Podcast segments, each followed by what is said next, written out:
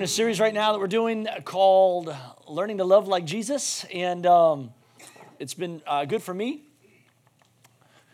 Week one, we talked about uh, the need for community, um, how Jesus, one of the ways he came was to express and show, and Jesus was normal.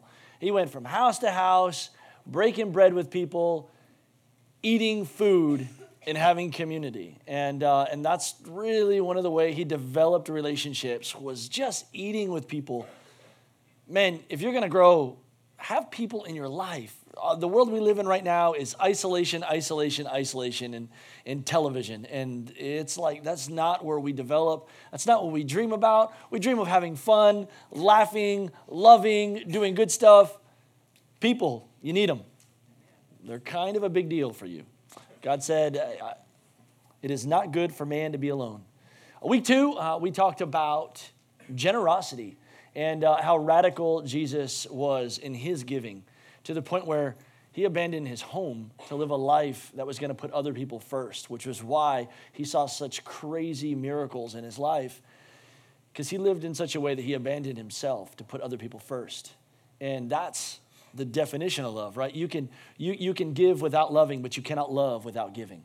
And, uh, and so we we, believe in radical generosity uh, as a church. And so this week, uh, we're going we're gonna flip the script. And uh, this was not intended to be in this series, but God started putting some stuff on my heart. And um, so I started asking the staff, um, hey guys, what if we did this instead of this?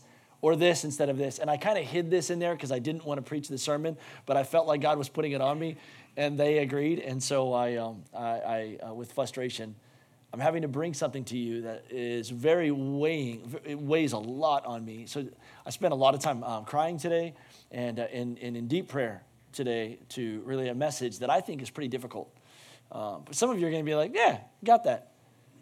Uh, some of you, uh, this is going to be on your toes, so you may want to tuck them in a little bit today. 1 Corinthians chapter 13 starts off, uh, you know, it's the love chapter. It's, it's the chapter that grandma has in her bathroom when you're going to the, you know, you, you read it in there, you know, it's love is patient, love is kind.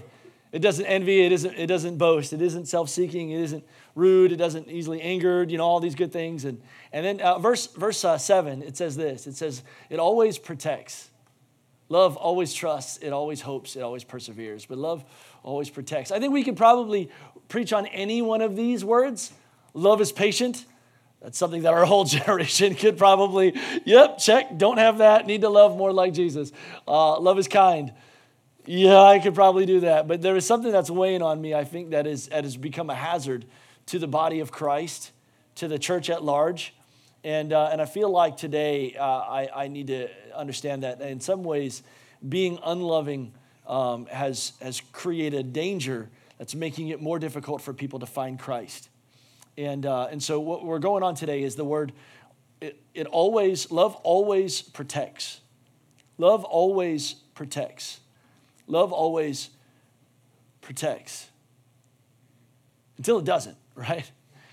Until you have a friend or you're married and uh, that person is a big fat jerk and they need to know until, you know, they need to know what's going on because they are wrong. Uh, but the Bible says that love always protects. Learning to love like Jesus. Let's pray. Lord, Jesus, help. Amen. If you're new here, um, I can, uh, I can uh, be weird. But I think the tone today that I'm going to have may be a little bit more um, less passionate than I always am. I can be kind of weird and, and, crazy. And I think today you're going to see a subdued version of me because I, um, it's I've cried a lot today, and so I have that I have that like somber spirit today.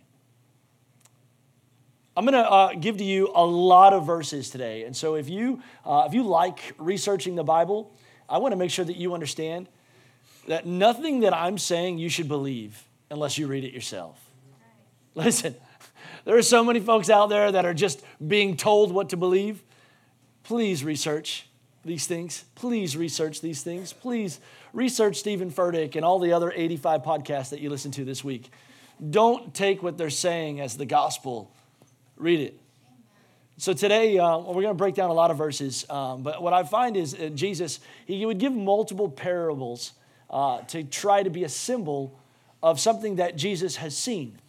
You understand that Jesus is God, and he left heaven to come to earth to reveal to us what his perspective has been. And, uh, and what I mean by that is um, he sees things that we don't see that's happening and things that have maybe gone wrong. And so I don't know, as a parent, there are some times where I can watch uh, my children fighting, and both of them are right, and both of them are wrong at the same time. And so it's funny because sometimes when you have a larger perspective of really what's happening, you really want to give the vantage point and explain, hey guys, this is this is out of order. This is not what I'm trying to say. And so I'm going to take you through multiple passages today. The first is going to start off in the story of, of what the, we call the prodigal son. And uh, it's found in the Gospel of Luke, chapter 15. And uh, the story would, would sound something like this There was a, a man who, who owned a lot of uh, property, and he had two sons. One son decided one day that he was old enough and wanted to go live life on his own. And he asked his father for his inheritance and went out to live life to the fullest. He spent all that money on, on pleasures of the world. And uh, he gambled, lost, sold everything that he had. And one day he was absolutely broke. And he realized, man, I am not living life the way I thought it was supposed to go. How did I get here? I got to go home. He decided to go back to, to his dad. And his dad, who knew that his son wasted everything that he's worked hard for his son to possess, he lost it all. His father loved his son. He loved his son.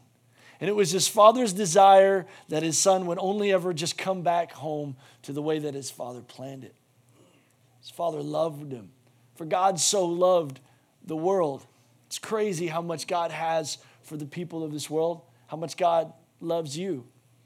Well, in this story, his father is seen standing at like the doorpost of his house waiting for his son. And I don't know if that's where he prayed or what, but it, you got a sense that on a daily basis, his dad would go to this place to wait and hope that his son would return. His son did return. His father was excited about it, threw a jacket around him, threw rings on his called all the servants in, said, We're going to celebrate. My son is home. I have wanted to see him forever. Let's celebrate. Let's eat together. Let's feast. I love food, you know. Anytime we're going to celebrate something, daggone it, there's going to be food involved, you know. And his father says, Let's kill the fatted calf. That'd be the party I want to be at right there. And so he celebrated his son with a big feast in front of all of everyone and said, Man, look, I am so grateful my son's home. I say all that to say this. The story picks up in the next verse in, uh, in verse 28, and it says this The older brother, though, who was home the whole time, became angry and refused to go in. So his father went out and pleaded with him. But he answered his father, Look, all these years I've been slaving for you and never disobeyed your orders. Yet you never gave me a young goat so that I can celebrate with my friends. But when this son of yours, who has squandered your property with prostitutes comes home, you kill a fatted calf for him. Can you hear the arrows that he's throwing at him? He's, it's personal. This kid is a piece of, you know, he's a jerk and blah, blah, blah. And he, Dad, this is not acceptable. I have been faithful. I got to tell you, I can see his perspective. And I can see his perspective in our church today, in the body of Christ. I can hear some of you praying these prayers. Oh God, but I've been faithful. Where's mine? God, I've tithed. Where's mine? God, I have sowed, I have worked, I have obeyed, I have done, but where is mine? God, this isn't fair. Why him? Because that guy hasn't been nearly as good as I have. And the Father, you want I want you to understand that Jesus is telling this story not because it's a cool story, because he sees it as a problem. See, what you have to understand is that the, the gospel is not theology, it's a story of news that's intended to hit your heart. It's a perspective about the way you feel and what's going on in your life. God wants here. And here sometimes can get kind of gross. It got gross for this son. And the father said, My son, you are always with me, and everything I have is yours, but we are to celebrate and be glad because your brother of yours was dead and now he's alive again. He was lost and now he's found. Love always protects. But there was a son that lost perspective with the right reasons, probably, but he lost perspective. Love always protects. Jesus would go on to tell other stories. I'm going to try to remind maybe some of you to uh, that you may have heard. There was a story, uh, it wasn't Jesus that told this story, but it was a, the story of, of, of Jonah, right? Jonah was a righteous man, and God sent him on a mission. I want you to go preach the gospel, Jonah. Go and tell all these people, and Jonah refused. He found himself in the belly of a whale, refusing to do what God wanted because he didn't want to tell the people of Nineveh of God's love. Because he didn't think the people of Nineveh deserved God's love. Because he didn't think that they were as good as him. And so he actually says to God, God, I didn't want to go to Nineveh because I knew that you were quick to forgive, to have mercy. You were, you were going to turn and give them a blessing. And I, I didn't want that to happen, God. I didn't want to show them love, God. But love always protects. There's another story that Jesus would go on to say because of his perspective, another parable that he saw from heaven on earth, and I believe it's still happening today. And so did the parable of the men working in the vineyard. You know this story? He would send a whole bunch of guys at nine o'clock in the morning to go out and work, right? But back then they'd go out like six o'clock in the morning. And, uh, and he'd send them out to work all day long. And he said, Hey guys, you guys go to work, and at the end of the day, I'm going to pay you a fat $100 bill. Well, they're working from 9 to 5. And uh, somewhere around noon, the, the, the, owner of the vineyard says, Hey guys, I'm going to send some more people to work. And he sends them to work, and, he, and, and, and, and they work from noon to 5. Somewhere around 4:30, he calls together a couple other guys and says, "Hey, you want to go work? We need some work done." At the end of the day, all the guys line up to get paid, and he hands the guy that's been working from 9 to 5 a crisp $100 bill. Then the guy working from noon to 5 the owner hands him a crisp $100 bill. And the guy working from 4:30 to 5, he hands him a crisp $100 bill. The guy working from 9 to 5 goes, "This is jacked up, man. What was all that crap? Why didn't I just come at noon? Why didn't I why did I have to go do all that work to only receive this?" And he says, "Hey, look, I promised you this. You're getting this. Why are you upset that I'm merciful?" Why are you upset that I want to show grace and compassion to these folks? But it happens in your heart and in mine. God, it isn't fair. I could see what they have, and I could see what I don't have. And I want what, and God's, you have everything He promised you salvation, healing, deliverance refuge, a whole heart, people in your life that love you. What is it that you're asking for? Because I would think that, hmm, let me show you another one. The Pharisee and the tax collector. Jesus is looking down at our prayers. And there's this righteous teacher of the law, and he's praying at this wall, and he's standing there and he's praying, Oh God, I'm so thankful Oh, God, I'm thankful I'm not like this guy over here. He's a hot mess. God, I'm thankful in my life that I'm not like him anymore. And I got to tell you, I prayed that prayer. And that's a great prayer of mine. God, I'm thankful that I'm not like that anymore. I'm thankful that you've healed me, that I'm not where I used to be, that I'm, man, I'm cleaned up. I'm not on drugs anymore. I'm, I'm not as much of a hot mess as I used to be, right? And I, I God, I'm thankful. Anyone else ever, ever prayed that kind of prayer? Like, God, I'm, and Jesus is saying, but he's looking down at the other guy standing next to him going, Oh God, I need you in my life. I got to have you in my life. And he's going, one of these prayers is more righteous than the other.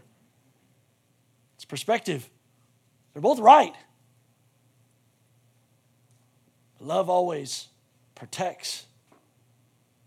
Can you see how this hurts God the Father when we, as the people of God, somehow deserve more or have earned more or have figured out that we're better than the people that we're trying to reach.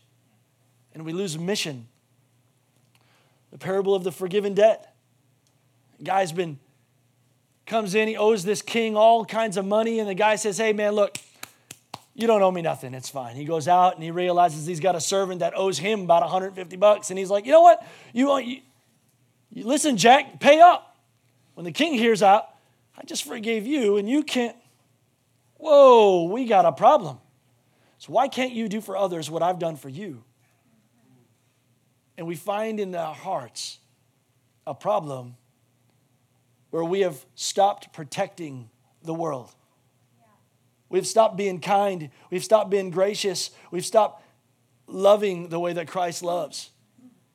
And I think to myself, God, why isn't there more people getting saved? Why aren't the churches being filled? Well, I do know why. Because I happen to have many friends that don't love God. And I listen to them talk about our opinions of them, about how we're right and they're wrong me and my wife, uh, she started watching this show. I really don't like it, but sometimes there's it's nothing else on TV. It's called The Amazing Race. I feel like I know how it's all going to end. You know, the guys, we, we've seen this. Anyways, uh, on this show, they, they walk around videotaping two people trying to get this destination before someone else. And what they really like is when people really start fighting and they put the camera on them. And it's really funny when people are fighting because if you could step out, they're both right and they're both wrong at the same time. But we'll pick favorites. And sometimes I'll disagree with her. Like, that guy's completely right. Did you hear what she said? And then it turns into a fight with me and my wife. Like, no, did you hear what he said? And I'm like, oh, I know how this wins. I, I, uh, you win. I, um, nope, not going there.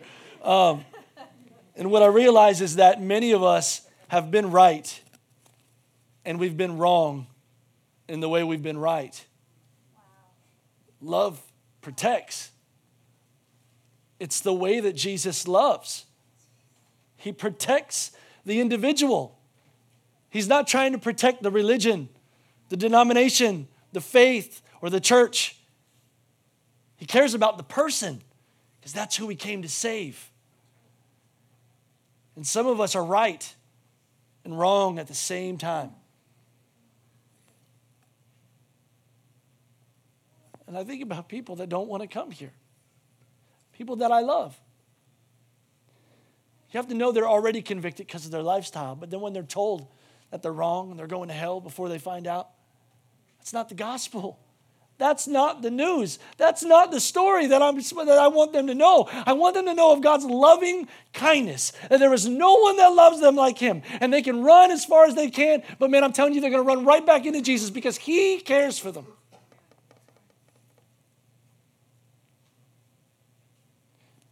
I think about people that have left the church, you know, Mariah Carey and some of these other big wigs, man, like, and they've they started, they learned their talents right on the worship stage. And someone told them, You can't do that. What's wrong with you? You can't wear that. What's wrong with you? And they didn't feel welcome. They were right, or wrong at the same time. I want those people back in God's house.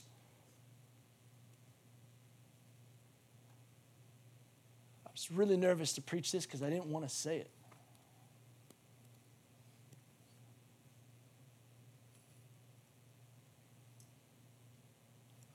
Found this verse in Matthew 23, and it's um, Jesus. This chapter is called the woes. Eight woes of Jesus. And he's talking to everyone who's super Christian. You know if you're super Christian. The teachers, the ones that know the word better than I'm t- saying it today. Jesus said this to you and to me Woe to you, you teachers of the law and Pharisees, you're a hypocrite. You shut the door of the kingdom of heaven in people's face. You yourselves do not enter nor will you let those enter who are trying to. I, um, going to tell you a quick story about a guy who goes to church here. His name's Logan. He's a really ugly guy, super ugly. oh, Logan, I'm sorry. Logan, um, uh, played drums a couple minutes ago for us, and uh, wicked good drummer, right? I mean, Logan um, wasn't raised in the church. Um, he was invited to a Bible study. As an atheist, he attended other people and wanted to watch on to hear. He was invited. And they told him, You can come as you are. And Logan thought it was a funny joke, and so he wanted to test them. So Logan would get hammered before he'd go to Bible study. We'll see where this works. Next week, he'd do Xanax at Bible study. He'd bring a six pack of beer in to Bible study. And a lot of people, man, but no, if, they, if people find out, they'll judge us, you know? Yeah, that's the kind of judgment we want to find. See, Logan found Jesus in a group of people that didn't ostracize him because he wasn't like them. There's an old saying you got to catch a fish before you clean it. People aren't going to come here and believe and think like us. They may not smell like us, they may not dress like us, but if I understand the gospel, they're welcome and there's a place for them. And some people have to belong before they'll believe. But we try so hard to be right and let them know what the gospel wants from them.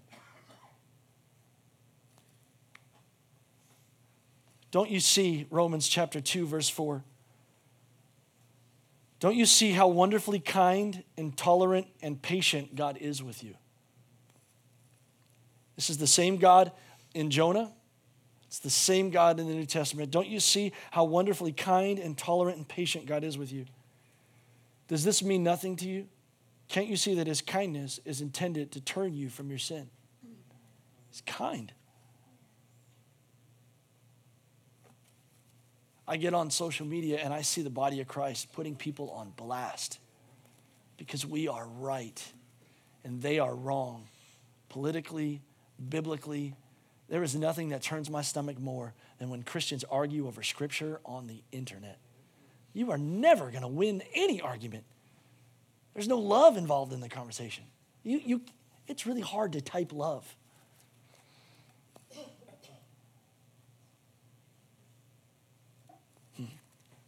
And this is supposed to be attractive to the lost. There's a story where um, probably most stands out to me the loudest of uh, Jesus protecting, and you probably already know it. It's in John chapter 8, where the woman is caught in the act of adultery. I don't know who she was with. It could have been another woman. Current culture, this would really bother people. Let me show you. John Chapter 8, verse 2 At dawn, he appeared again in the temple courts where all the people gathered around him. He sat down to teach them, and the teachers of the law, and the Pharisees, and the woman. Man, I, I gotta tell you, I'm, I'm literally trembling right now. I'm terrified to say this.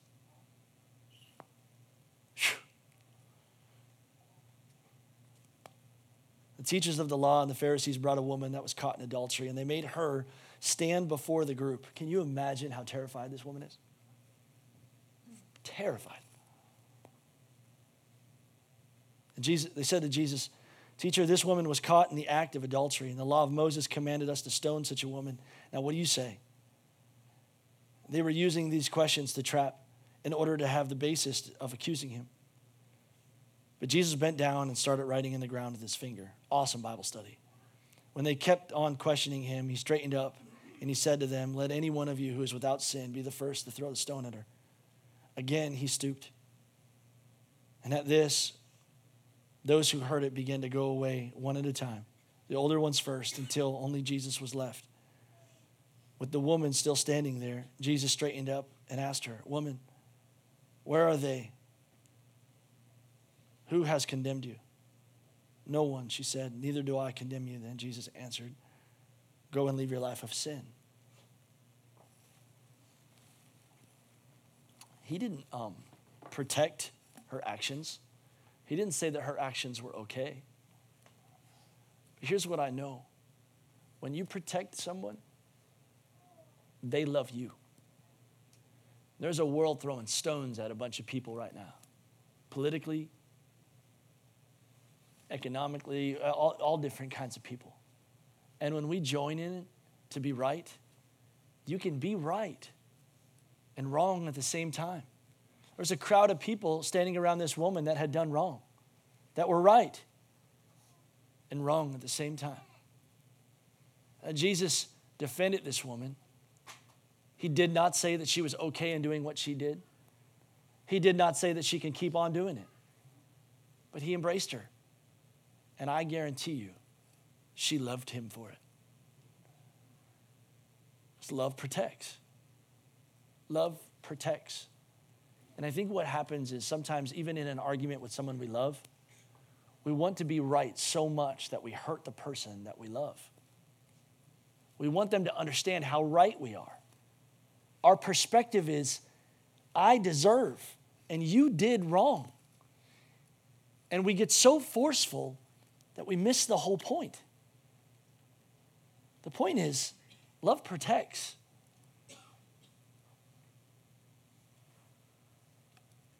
I am. Um, when I came to know the Lord, some of you guys know my testimony. I, I was I did bad things. Um, I got saved when I was 18, and um, I had a world full of stuff. And um, what the church, um, Rach, would you come? Um, what the church, uh, they, they weren't upset about me and my girlfriend, and they weren't upset about my drug problem which I had a drug problem. I remember uh, my pastor used to tell stories about me like a year later, kind of teasing me because I would cuss when I talked to him, saying how awesome he was. Like, and um, he thought it was funny. Uh, but they, they welcomed me. And uh, what I love is that at any moment in time, they could have told me that I was out of line for getting high. At any moment in time, they could have, they could have, they could have uh, told me how I was out of line for, that, for, for being with my girlfriend. At any moment in time, they could have, but you know what, what's neat is that they, they understood what God was doing in my life was, was not even really trying to get the sin out, but trying to teach me how to love God. Here's what I, here's what I learned. The more that I encountered God, the more that I felt terrible living the life that I was living. Because the Spirit of God inside of me that I became radically in love with would leave me when I did wrong. And I got tired of it leaving. It used to hurt and it would grieve, and I'd get high or I'd drink, and I would feel like, man, I'm, I don't like this. I don't like feeling this way. Or some of us are, we get angry and we don't like being angry. And after a while, when you realize, when I get angry and God's not around, all of a sudden I want God more than I want to be angry. And the Holy Spirit begins to work in certain things. But some of us play God and we want to speed the process. I am not saying there's anything wrong with truth. In John chapter 1, verses 14, Jesus, this is what they said of Jesus. For the Word became flesh, and He made His dwelling among us, and we have seen His glory, the only one and only Son who came from the Father, full of grace and truth. Full of grace and truth. Jesus is like the only perfect person in the world who had the ability to balance grace and truth. Here's what I want you to know people that are full of grace, everyone loves them. They're nice. They're super generous. They forgive. They're kind. They're willing to eat last. They're willing to help others. People that are filled with truth, people admire them because they have integrity. They, they, they walk with, with an understanding of what is right and what is wrong. You need both people. I need people that are truth people in my life. We got to be careful, though, because we can be right and be wrong at the same time. Here's, here's what I've learned. Please, please share me.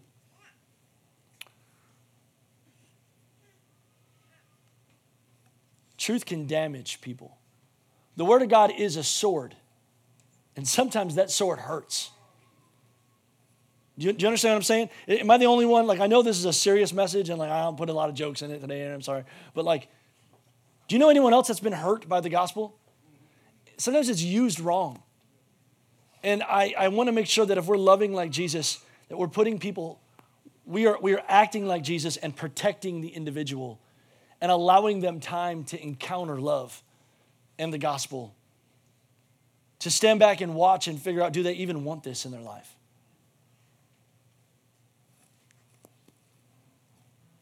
I have more verses than what I thought. So I'm to give me a second. For, for the person who keeps the laws except the one, uh, for the person who keeps all of the laws except the one is as guilty as the person who has broken all of the laws. Here's what you need to understand you do one thing wrong, you broke the law. You do everything wrong, you broke the law. For the same God who said, You must not commit adultery, is also the same that said, You must not murder. So if you murder someone but do not commit adultery, you've still broken the law. It's the same God that says you can't be a glutton, that says you can't lust. It's the same God that says you can't covet. It's the same God that says you can't steal. But I didn't steal. But most of us covet. If you got a Facebook account, you have coveted something before, I gotta tell you. And so we've all broken this law. Does this make sense for a second? I'm, I'm, I'm bringing this to a close. If, if you can, Holy Spirit, you want to say something today.